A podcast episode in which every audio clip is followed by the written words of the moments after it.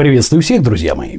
С вами Базилио, канал Fresh Life 28, и сегодня мы говорим о сложнейшей теме. Сегодня мы разбираем агрессию, гнев и кое-что с этим связанное. Поехали.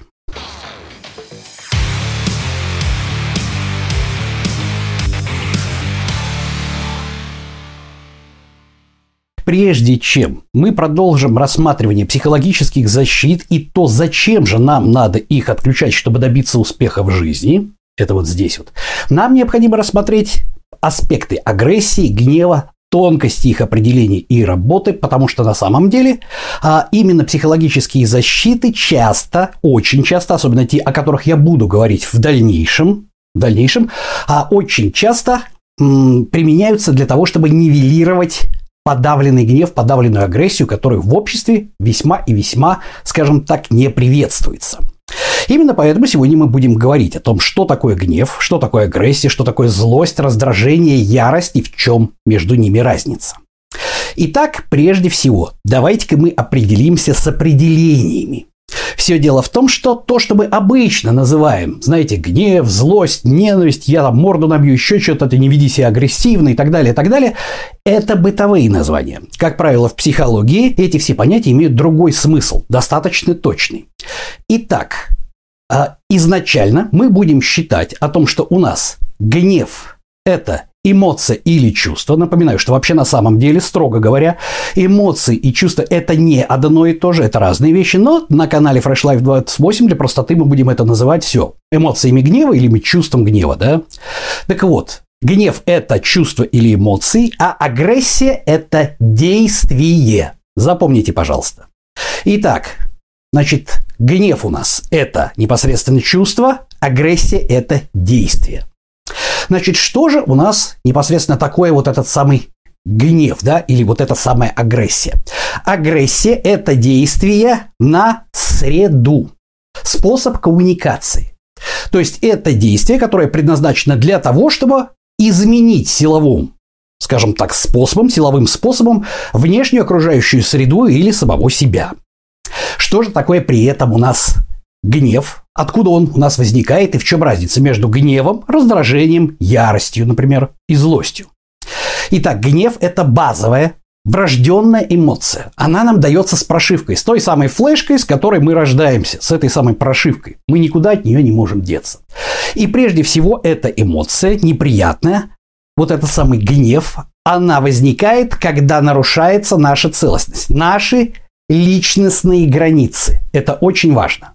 То есть появление раздражения, гнева, злости, ярости, сейчас я объясню, в чем дело, это реакция, сигнал нашего организма на то, что кто-то или что-то нарушает нашу целостность, наши личностные границы. То есть мы перестаем быть собой. Обязательно посмотрите ролик о том, что такое личностные границы. Так вот, все это мы будем называть гневом. А различные градации яркости этой эмоции мы как раз и будем называть раздражением, злостью или яростью. На самом деле их говорят, что гораздо больше, но нам вот этих трех вот так вот за глаза хватит. Итак, гнев. Вот смотрим, можно даже посмотреть на картинку. Гнев – это эмоция, которая сигнализирует нам о том, что нарушены наши границы. А раз так, значит, мы испытываем либо раздражение, это неприятная эмоция, которая, как правило, не приводит никаким действиям, то есть не приводит к агрессии действия. Агрессия – это действие, да? Которое просто неприятно. Выражается, как правило, на что? Вот кто-то там дети шумят, запах неприятный, еще что-то. То есть не так, чтобы уж очень сильно, но мы раздражены. И для того, чтобы мы взорвались, требуется очень-очень долго нас доставать при помощи вот этого самого раздражения. Совсем другое дело эмоция злости. Эмоция злости – это побуждающий стимул для того, чтобы запустить агрессию, сейчас я расскажу, для того, чтобы восстановить наши границы или проломить границы нашего врага и забрать что-то у него. То есть вести себя интервентивно, да, то есть провести интервенцию. То есть гнев непосредственно, если он в состоянии злости находится, то есть злость – это уже побуждающий фактор.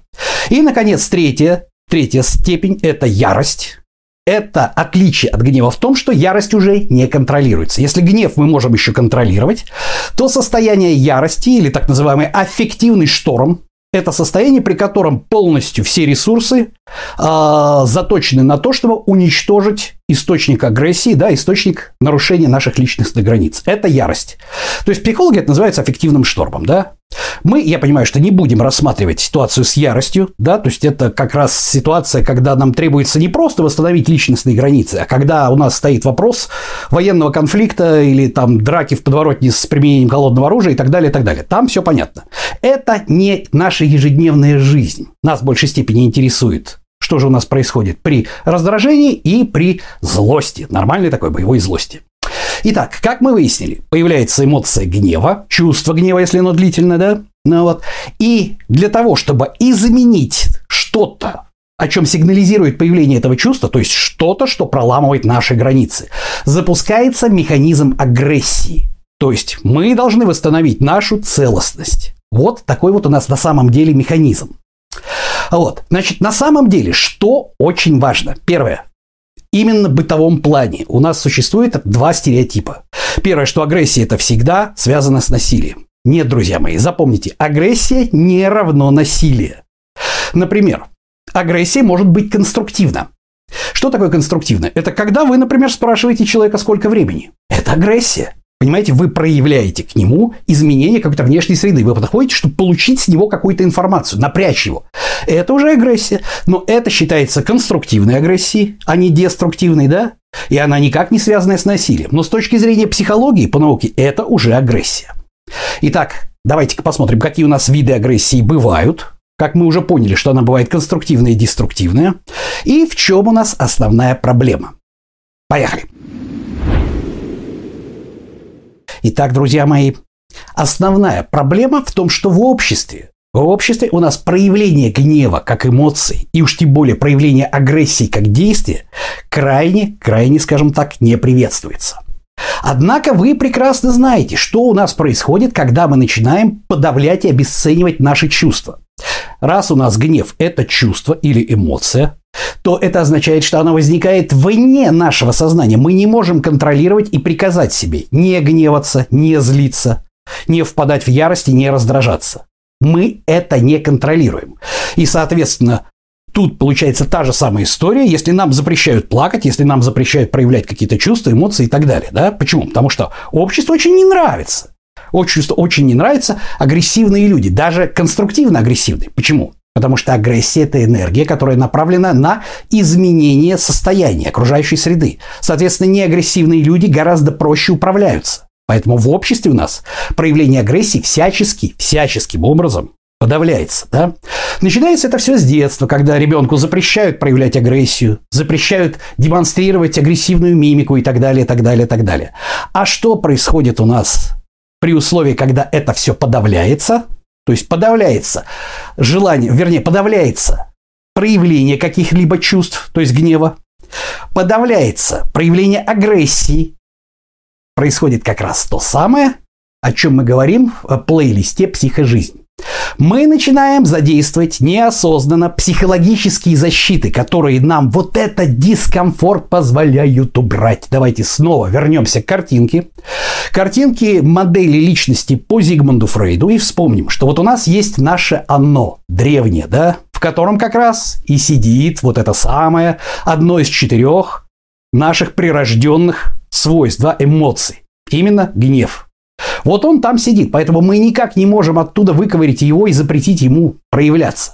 Однако практически в 100% случаях сверхэго создает дичайшие, колоссальнейшие внутренние напряжения из-за того, что оно запрещает проявляться вот этой самому гневу, да, и уж тем более активировать агрессию для того, чтобы изменить ситуацию, о котором сигнализирует появление гнева. Гнев у нас почему появился? Потому что кто-то проломил наши границы каким-то образом, да? Соответственно, мы должны запустить агрессию для того, чтобы это нивелировать, а суперэго говорит не сметь, не сметь, нельзя. И чувствовать нельзя гнев. Фу, какой ты плохой, как ты можешь? Плохие люди злятся. Злятся только истерички, сучки. И уж тем более проявлять агрессию надо же все культурно в рамках законодательства и общества. А это, здравствуйте, искаженная реальность из-за как раз этих психологических защит – Здравствуйте, неврозы. Здравствуй, куча соматических заболеваний и так далее. То есть первые признаки подавленных вот этих самых эмоций – это что? Ненависть к себе. То есть отторжение к себе, апатия, скука. Это когда вы постоянно занимаетесь тем, что вы подавляете этот самый гнев и, соответственно, не даете, не даете агрессии восстановить статус-кво, справедливости. Знаете, на что это похоже, да? Это похоже на предательство самого себя. То есть, когда у вас возникает из оно, вот это самое, эмоция гнева, то есть злость, раздражение и так далее. И по идее, в природе необходимо запустить механизм агрессии, чтобы это, скажем, устранить, суперэго держит ваши руки связанными за спиной, говорит, не смей. И в результате вас бьют, по сути дела, да, то есть нарушают личностные границы. Ваше вся существо, все ваше существо, вся ваше естество орет, что надо что-то делать, делай, нас уничтожают. А суперэго, которое тоже часть вас, говорит, не смей, нельзя плохо, тебе плохо подумать, тебя посадят в тюрьму, нужно вписать. В результате вы чувствуете то, что вы сами себя предали. Вот такая вот история. И так мало того, что мы, скажем так, имеем картину, которая искажает реальность, когда мы применяем вот эти психологические защиты, о которых мы говорим в последующих роликах. Да, сегодня мы просто вынуждены разобрать агрессию, гнев и то, как с этим бороться, да, по-настоящему. Вот. Мы еще, как правило, поскольку ни одна психологическая защита не работает на 100%, мы еще, как правило, залипаем в гештальте, да? То есть мы крутим в дефолт-системе, и крутим, и крутим, и по кругу, и по кругу это хочется, а нельзя, хочется, а нельзя, хочется, нельзя, и мы этот конфликт прокручиваем, прокручиваем, прокручиваем. Это все приводит к соматическим заболеваниям, к артрит, куче болезней, к язве желудков. То есть это все на самом деле большой-большой геморрой. Итак, давайте-ка мы посмотрим, какие у нас бывают виды агрессии для того, чтобы разобраться, как с этим работать. Итак, агрессии у нас бывают, по сути дела, двух видов. Это, поскольку я уже говорил, что мы говорим только о деструктивной агрессии, потому что о конструктивной агрессии смысл говорить, да? То есть она у нас никак, спросить у человека время, это, в принципе, ну, никаких проблем ни у кого не возникает, да? Ну, если уж возникает, извините, это не на канале Fresh Life 28. Мы говорим именно о деструктивной агрессии, которая возникает при чувстве гнева. При чувстве гнева уровня там раздражение, зависть или уже аффективный шторм там ярости, да? Итак, соответственно, у нас мы берем вот этот самый деструктивный, да, наш деструктивный элемент агрессии и смотрим, какая она у нас бывает. Соответственно, она у нас бывает вербальная, например, и невербальная. Понятное дело, что вербальная агрессия – это когда вы это все проговариваете. Например, на вопрос, а сколько времени, да, там, масс могут там послать куда-нибудь, да? Или вы что-то сделали, что такое вербальная агрессия? Так, нахуй, нахуй это там. Вот это вербальная агрессия. Невербальная агрессия – это вот так примерно.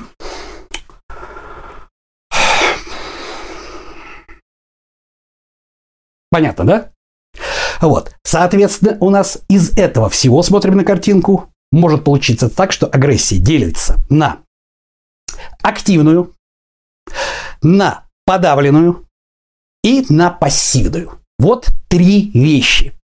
Активная агрессия – это как раз физическое изменение, да, физическое изменение границ, то есть это гнев, который в том и его проявлении вызывает ту агрессию, к которой мы привыкли. Драка футбольных фанатов. Ба! Вот вам классический пример активной агрессии. Пассивная агрессия – это что? Сплетни, игнор, вменяние чувства вины, манипуляции. То есть висхолдинг, то есть газлайтинг, все виды манипуляций, все виды психического насилия и так далее, это по сути дела и есть пассивная агрессия, да? И еще у нас бывает, соответственно, агрессия, которая подавленная. То есть она совершенно неявная. Да? Что это такое? Это агрессия после применения психологических защит. То есть когда мы не каким-то хитрым образом, знаете, сарказмом используем еще, а, ну да, конечно, не закатыванием глаз, не еще чего-то, не ударом в морду, а наше подсознание, да, подсознательным образом запускает различного рода психологические защиты, о которых мы будем говорить в следующих роликах, потому что это отдельно, без объяснения агрессии я не смогу вам рассказать, как работают эти защиты, да. И вот эти самые эти самые, скажем так, моменты агрессии, которые у нас получаются искаженные после защиты, это третий вариант. Итак, давайте еще раз. Еще раз. У нас есть агрессия. И несмотря на различного рода, какие они бывают, вербальные и невербальные, все это можно разделить на три части. Это активная форма, когда все явно, предельно просто, да? Это пассивная форма, это различного рода психологическое насилие, висхолдинг, игноры, сплетни, вместо того, чтобы напрямую человеку в лицо все сказать. И подавленная, которая получается в результате применения психологических защит. Ну, давайте я приведу примеры, чтобы вы поняли, что такое подавленная агрессия, да, для того, чтобы вы, скажем, э, могли понять, о чем мы будем говорить в следующих роликах. То есть классический пример, который есть у животных, который есть у нас, это везде. Когда более сильный, более ранговый скажем так, представитель вашей стаи там или так далее, то есть на вас проявляет свою агрессию, начальник наорал, да, вы не можете ему адекватно ответить, соответственно, вы срываетесь на ком? На собаке дома там, или, допустим, не на собаке дома, а на вашем ребенке. А ваш ребенок, соответственно, срывается на собаке. Вот вам классический пример. Другой вариант, пример как раз вот этой самой смещенной агрессии, аутоагрессия. То есть, когда мы не можем, не можем, соответственно, перенести на кого-то, мы переносим, скажем, эту агрессию на себя. Что это такое? Это как раз езда с превышением скорости, алкоголизм, самоповреждение, татуировки, э, беспорядочные половые связи. Вот классический пример аутоагрессии. Да? Вот об этом, о всем мы будем говорить подробно. Да? Как я уже сказал, что важно запомнить. Любая форма неактивной агрессии очень плохо сказывается на вашем уровне жизни, на вашем успехе и на вашем здоровье. Запишите это куда-нибудь. Любая форма неактивной агрессии, то есть это подавленная и пассивная агрессия, это всегда для нас с вами плохо. Однако проявлять активную агрессию нам не дает общество. И в чем тут секрет? Секрет заключается в том, что, несмотря во всех психологических дисциплинах, огромную долю занимает работа с гневом, и с агрессией, с нивелированием, да, то есть в, разли... в каждой школе есть такие вещи, да. Ну вот, когда наступает определенный момент, о котором я сейчас расскажу, здоровье субъекта, то есть человек, который испытывает вот этот самый неприятности из-за того, что он подавляет себе вот эту агрессию, ставится всегда на второе место после, скажем, ценностей социума. Вот это как раз совсем и совсем неприятная вещь. Потому что любой психолог, который он будет говорить, что субъект или, да, субъект, который, скажем, имеет, пришел к нему лечить свою проблему, да, он должен быть на первом месте и уже ценности общества на втором, он, соответственно, становится маргиналом. Как это так? У нас агрессия все... Вот как-нибудь, давайте вы как-нибудь вот с вашей агрессией поработайте, но только так, чтобы в обществе все все были белые, пушистые, и никто никого не крыл матом, и вообще вот, вот как-нибудь так, а? И вот у нас куча-куча-куча дисциплин, куча-куча психологов, да, которые занимаются этими вопросами, но занимаются они с концепцией того, как бы сделать так, чтобы угодить обществу, а не помочь человеку, пациенту, да? И поэтому с этим у нас очень большая проблема. Вторая проблема заключается в том, что мы забываем о том, что мир нелинейный. Что это значит? Это что такое нелинейность мира? Я об этом говорил в своем плейлисте о когнитивных искажениях. Мы всегда ожидаем от мира линейности, но это неправда. Я вам объясню, что такое нелинейность. Нелинейность – это когда одно и то же действие, которое вы повторяете из единицы времени в единицу времени, приносит другой результат. Колоссальный. То есть я вам привожу пример. Вы строите э, домик из э, домино. Одна, две, три шашечки, четыре кубика, да, или костяшки, как они называются. Вы добавляете по одной, домик стоит. Вы добавляете по одной, домик стоит. Наконец наступает момент, когда вы тоже добавляете одну. То есть вы совершили то же действие, что вы совершили, предположим, 30 раз до этого. И все рушится. Вот это и есть нелинейность. И здесь есть одна особенность. Одно дело, когда у нас есть психологические практики, да, которые позволяют вам обуздать свой гнев в том случае, если у вас в маршрутке на вас наступили на ногу, или вам плюнули в карман, или вам, соответственно, кто-то рыгнул на пиджак. Это одно.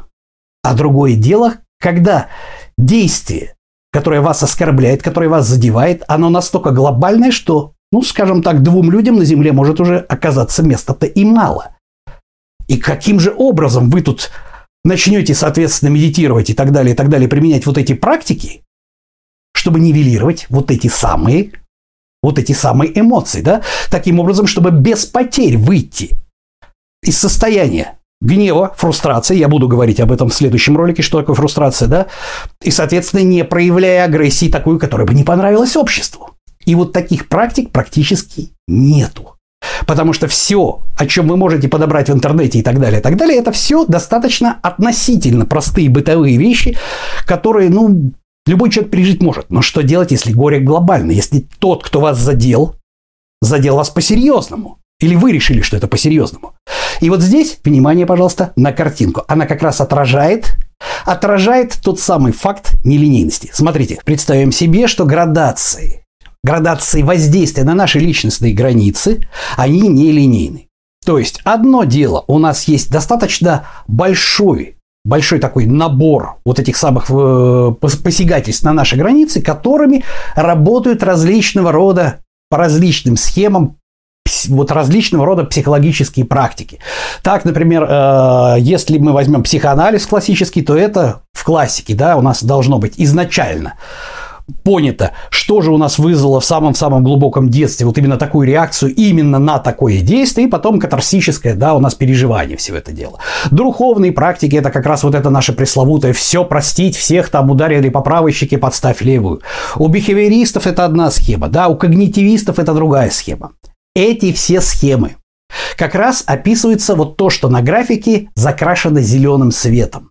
То есть до какого-то уровня до какого-то уровня критического, да, который вот здесь обозначен, да, у нас происходит нарушение этих границ и вот эти самые психологические практики, о которых я не буду говорить, потому что каждый из вас должен ее подобрать самостоятельно. Их очень много. Смысла мне говорить, скажем так, как работать с какими-то там э, вот достаточно известными, достаточно простыми вещами, да, которые случаются с каждым человеком в жизни, да, там обсчитали, там, ну не знаю, там потеряли деньги, как с этим примириться, да, там, допустим, на наругались, поругались в маршрутке и так далее, такие-то вещи, у вас конфликт там со свекровью, еще что-то.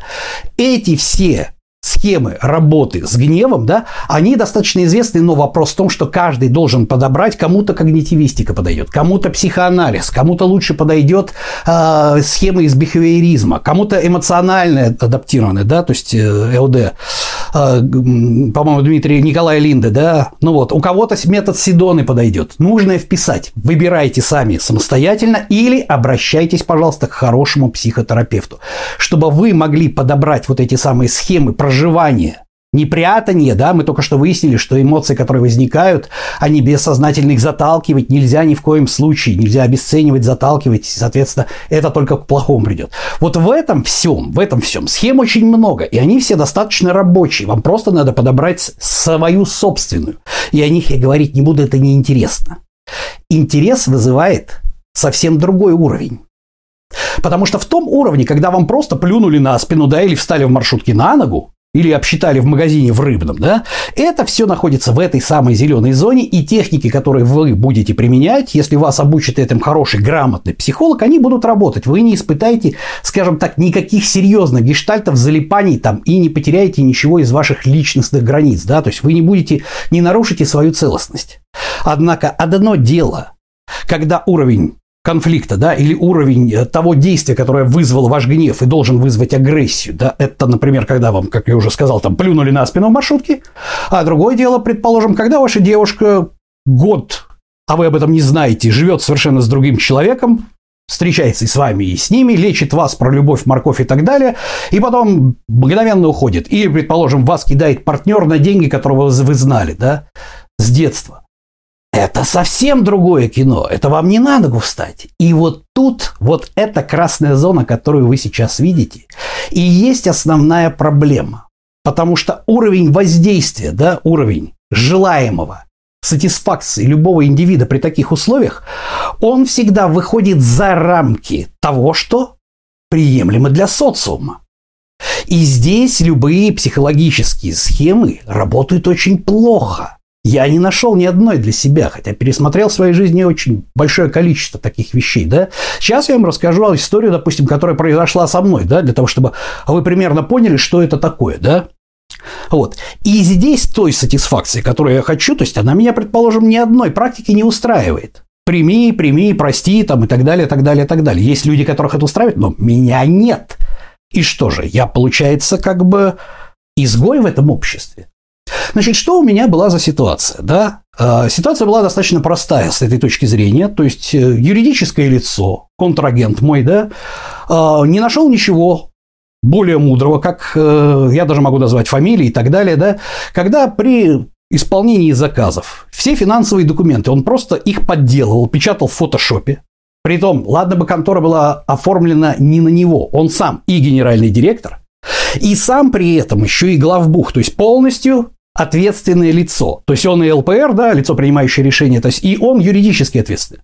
Но его это не смутило. Он печатал в фотошопе, говорил, что покупал там достаточно дорогостоящее оборудование и материалы, да, деньги забирал, клал себе в карман, играл в казино, нужно вписать. Я без понятия, куда он это девал, да, вообще без малейшего понятия.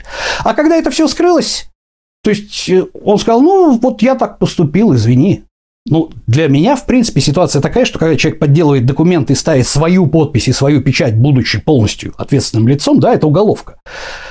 Однако, когда я пришел в АБЭП наш сочинский, то есть и выяснил, что цена вопроса, которая была у меня к нему, да, то есть там порядка 6-7 миллионов. И я выяснил, что помимо меня еще есть порядка там 7 человек, у которых у кого 30 миллионов вот так же, у кого там 8-9. И наша полиция сказала просто, знаете что? А пошли мы нахуй. Прямым текстом и не сделали ничего. То есть мне вернули через два года отказ в возбуждении уголовного дела задним числом подписанным. Понимаете? Вот человек подписал, следователь подписал отказ в возбуждении уголовного дела, он, допустим, мне дал в 2021 году, да, а подписал в 2020 году, вот так вот. Это учитывая, что у меня достаточно хороший адвокат, который в других вещах проявлял себя достаточно хорошо и так далее, и так далее, и так далее. Вот вам классический пример. То есть, и вот что здесь в этом плане делать? И здесь все вот эти вот схемы о том, что примирись, ты сам виноват, еще что-то, они могут человека устроить, но меня, например, они никак не устраивают, да? И есть такие люди, как я, которые уважают себя, да, которых понятие чести, оно, в общем-то, уже граничит с понятием свободы и так далее. И никакого психологического решения на сегодняшний момент я на сегодняшний момент не нашел. Что же? Мне пришлось разработать схему, которую, я думаю, что вряд ли, вряд ли вам озвучит хотя бы кто-нибудь из официальных психологов, потому что это, ну, совсем, скажем так, маргинальная идея. Но я, поскольку я блогер, а не психолог, нет у меня образования, нет у меня лицензии, я не боюсь ее потерять, я вам ее сейчас расскажу, если вы попали в такую жесточайшую ситуацию, когда у вас есть предательство вашего там, не знаю, друга, ну вот, когда у вас есть вот такое вот бездействие в полиции, да, совершенно просто, там даже взятки не надо было давать. То есть человек просто, я не могу сказать, что я с этой суммы там помру или там вообще, не знаю, не сдохну. Да нет, конечно. Но вопрос в другом. Вопрос в том, что, ну, это оскорбление, которое уже, ну, я не готов простить просто так, да. Ну вот, это не тот человек какого уровня, которому я сказал, что ну да, ты меня переиграл. То есть это просто ну бездействие. Что при этом получается? Давайте мы вернемся, и я вам расскажу стишок совершенно замечательный, советский, который был очень популярный в советские времена, 80-е, 70-е годы прошлого века. Да? Дедушка в поле гранату нашел. Сунул в карман и к райкому пошел. Дернул колечко и бросил в окно. Дедушка старый. Ему все равно. Вот этот вот стишок на самом деле сейчас немножечко вам опишет то, что я предлагаю, да, и при всем при этом будут вроде бы и волки сыты, и овцы, овцы целы. Итак, минус подобных ситуаций заключается в том, что, предположим, в моем случае, да, я уже давным-давно об этом говорил, такого понятия, как закон, именно в, в том понимании, в котором как в римское право преподают, да, его уже давно не существует. Единый для всех, так далее, так далее, так далее. У нас существует так называемые рестриктивно-сегрегационные правила вместо закона. Что это такое? Это означает, что для части людей, неприближенных, закон имеет рестриктивные функции, да, то есть он что-то запрещает. Их можно быстро наказать, пользуясь тому, что это по закону, это легитимно, да. Ну вот, а для тех людей, которые более равнее, да, все, все животные равны, но некоторые более равнее. Вспоминаем скотный двор Джорджа Оруэлла, да. Для них это сегрегационные правила. То есть представьте себе, что такая ситуация, вот как у меня произошла с моим контрагентом, она произошла бы с каким-нибудь, предположим, генерал-майором ФСБ. Через сколько бы часов ему принесли этого придурка в мешке с бантиком завязанным? Как вы думаете? Вы прекрасно понимаете, что это совсем другое, да? И никто бы не стал спрашивать. То есть его просто привезли бы и подарили, так сказать. Делайте что угодно, да? Однако мне такого не светит. И вот основной принцип, основной принцип основной принцип таких действий, таких действий, которые позволяют люди делать с нами, весьма при том жестко, ну вот, э, проваливая наши границы, но при этом, когда в ответ мы не можем постоять за свою честь, потому что времена дуэли уже закончились, вот, это принцип «а что ты мне сделаешь?» То есть вот это «а что ты мне сделаешь?» И тут мы понимаем, что в этом плане закон действует следующим образом. В плане отстаивания наших, допустим, гражданских прав или наших личностных прав или еще чего-то, или еще что-то про нашей чести, да, он не работает никак. Зато в плане соблюдения, скажем так, ненасильственной каких-то да, прерогатив, да, чтобы люди не били друг другу морду, не отстреливали, закон работает очень жестко. Попробуй-ка накажи. То есть получается что? Получается то, что, опять-таки, наша юридическая система в той или иной форме, да, мы не должны, как граждане, предположим, а, быть специалистами. То есть при прозрачных вещах должен быть адвокат, который достаточно прозрачно это все решается. То есть мы не должны танцевать с бубнами для того, чтобы просто там вот доказать элементарную вещь, которая, ну, ну в моем понимании, она, не знаю, там вилами по воде писана, то есть, ну, там прозрачнее уже некуда, да, там, при таком количестве еще и потерпевших. Но что делает юридическая система? Юридическая система завязывает нам руки за спиной и позволяет непосредственно мошенникам и прочим товарищам, да, нас уничтожать и бить нас по физиономии. То есть это вот такой юридический рай для мошенников. Ну и что же, соответственно, с этим делать? Метод, который я сейчас вам расскажу, если вы попали в такую достаточно жесткую ситуацию, то есть что мы должны сделать? Мы должны не нарушить закон, мы должны вырасти, но при этом мы должны дать себе право на сатисфакцию. Мы имеем право на сатисфакцию, когда с нами поступили по-скотски. Черт подери, об этом никто не говорит из психологов. Все только и кудахчут о том, что прими, отпусти, бла-бла-бла. Нет, ребята, есть вещи, которые я не хочу прощать, не хочу принимать и не буду этого делать.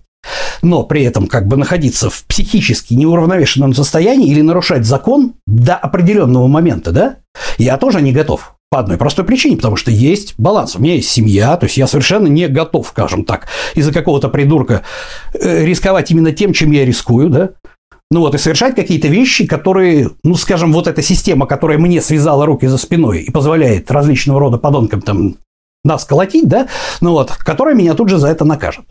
Итак, ответ на самом деле на это был дан в 2004 году неким человеком, которого зовут Марвин Химмейр. Я вам сейчас немножечко про него расскажу. В городе Гранби, штат Колорадо, Соединенных Штатах, жил был мужик, который был очень хорошим сварщиком. Варил он глушители, варил он всякие стойки для э, и бампера для снегокатов, так далее, так далее. Руки у него были золотые, но получилось так, что в тот год Непосредственно а, был бум строительства, и бетонный завод, которому прилегала мастерская господина Химейра, очень понравился заводу. И они стали пытаться его оттуда выжить. Десять лет шли разбирательства, но вот э, так или иначе, в определенном смысле, то есть с точки зрения юридической, та же самая история, ничего у чувака не получилось, и его стали просто откровенно травить. То есть, например, выписывали штраф за то, что у него на территории автомастерской находится антисанитарная э, емкость жидкостью, это где он проверял проколотые шины, да, то есть, ну вот так вот, за это штрафы там и так далее, да. Ну вот, обрубали дорогу, обрубали электричество, еще что-то, то есть, всячески мужика травили. И вот в один прекрасный момент – в один прекрасный момент чувак заперся у себя в гараже и из старого восстановленного бульдозера Камацу создал мини-танк. То есть, грубо говоря, он сварил броню, положил туда парочку противогазов, несколько вариантов автоматического оружия, опустил на себя вот этот самый каркас и выехал в городок. Не убив ни одного человека, он полностью разрушил город, начиная от здания ратуши, завода, дома судьи там, и так далее, и так далее, и так далее. Пострадавших не было вообще. Ну и, разумеется, к сожалению, в конце концов он застрелился. Спустя год после этого я специально, потому что я прекрасно понимал, чем это чревато, да? Знали бы эти люди, которые его травили, что чем все закончится, пошли бы они на это? Конечно же, нет. Они не были уверены, что он на это решится, да? Но Марвин Химейр на это решился. Разумеется, тут же, тут же, для того, чтобы это не стало массовым явлением, во всех средствах массовой информации просто началась махровая программа по очернительству. И психические заболевания ему приписывали, и части, скажем так, информации замалчивали, и тут же выделили втихаря денег, чтобы этот городок быстро-быстро выстроился и сказали, да, в принципе, ничего особенного, у нас все страховка покрыла, хотя это было не так, да. Спустя где-то год после этой истории я специально лазил по американским форумам и общался с людьми, которые знали вот этого самого Химейра лично и были свидетелями, свидетелями, скажем так, всех этих событий, да, ну, америкосы. Так вот, я тогда пообщался с ними, и они рассказывали, что половина из того, что там рассказывается, это полная брехня, на самом деле было все не так, и действительно человека реально затравили, он был совершенно нормальный, адекватный, но вот он решил, детей у него не было, что его жизнь на этом закончена, и он решил поквитаться, да. Поэтому метод, который я сейчас предлагаю, я его так и назвал, метод Базилио Химейра или Петрикова Химейра, за одним исключением. Мы прекрасно понимаем, что суицид не наша тема. Потому что у Марвина Химейра ему было за 50, у него не было жены, не было своих детей, у него умер отец. В принципе, вот он принял решение, что будет так, да? Вот, мы до такое пойти не можем. Но в чем плюс именно ситуации с Марвином Химейром? Он из этой формулы вычеркнул вот это условие. А что ты мне сделаешь? Потому что, скажем, когда человек готов разменять свою жизнь на свою честь, вот этот вариант о том, а что ты мне сделаешь, он полностью уничтожает, полностью уничтожает все наручники, которыми система сковывает человека, держа его за руки и позволяя его лупить по физиономии всем, кому не лень. Все. Человек готов и примирился с тем, что он готов погибнуть за это дело, но нас это немножко не устраивает. Мы сделаем по-другому. Первое.